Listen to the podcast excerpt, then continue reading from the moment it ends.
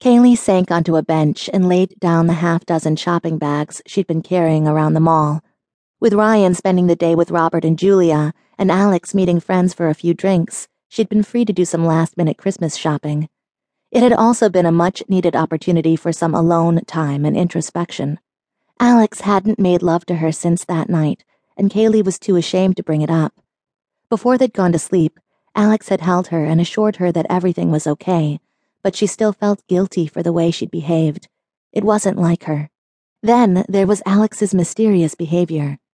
She was still distracted, but now she was also taking phone calls out of Kaylee's hearing range and meeting friends. There was also the locked drawer. Alex had never locked any of her drawers until now.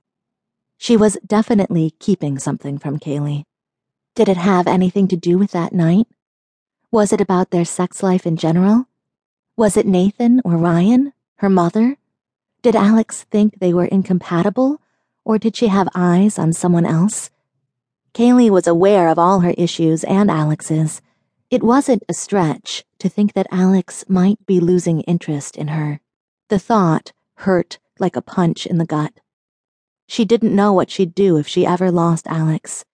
She didn't want to contemplate life without her. She wasn't in the mood for shopping anymore. Not even retail therapy could make her feel better now. Only Alex could.